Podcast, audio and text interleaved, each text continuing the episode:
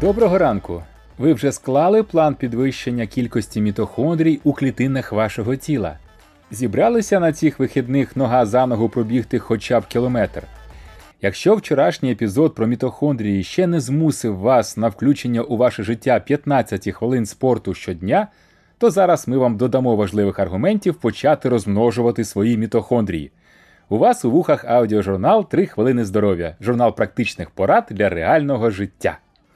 У двох епізодах нашого подкасту ми вам розповідали про те, що єдиний науково доведений спосіб прожити довше це їсти менше і жити на низькому інсуліні.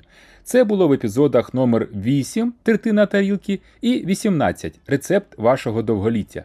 Виявилося, що кількість і здоров'я мітохондрій прямо пов'язані з кількістю їжі, яку ми їмо.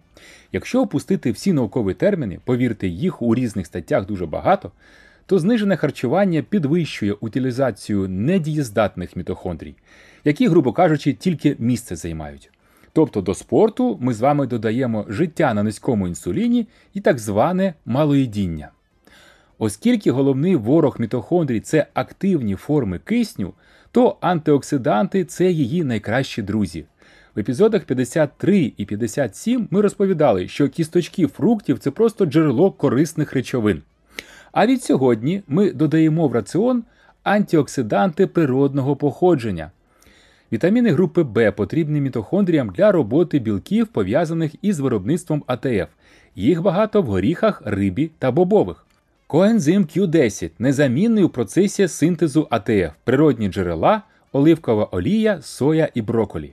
Кверцетин подобається мітохондріям. Це природний антиоксидант, який знижує активні форми кисню. Добуваємо його з ягід, фруктів та овочів. Ресвератрол той самий антиоксидант, який нібито робить корисними вино і шоколад, посилює біогенез мітохондрій. Виноград, чорниці та арахіс найкращі джерела цього антиоксиданту. І останнє про їжу для мітохондрій. Їжте горіхи, вони їм дуже потрібні.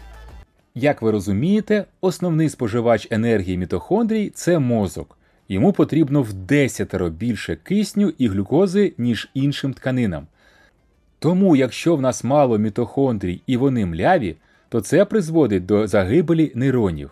Що за цим слідує, зрозуміло. Вчені також з'ясували, що мітохондрії беруть активну участь у створенні та підтримці нашого імунітету, плюс існує зв'язок між нестачею мітохондрій і поганим настроєм та стресом.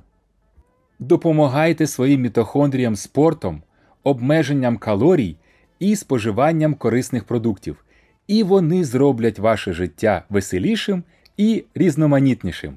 А якщо хочете навчитися керувати своїм харчуванням на наших заняттях, то приходьте 3 листопада на харчову паузу. Дякуємо за вашу увагу. Слухайте на вихідних інтерв'ю з Алою Задніпровською. Гарного закінчення тижня!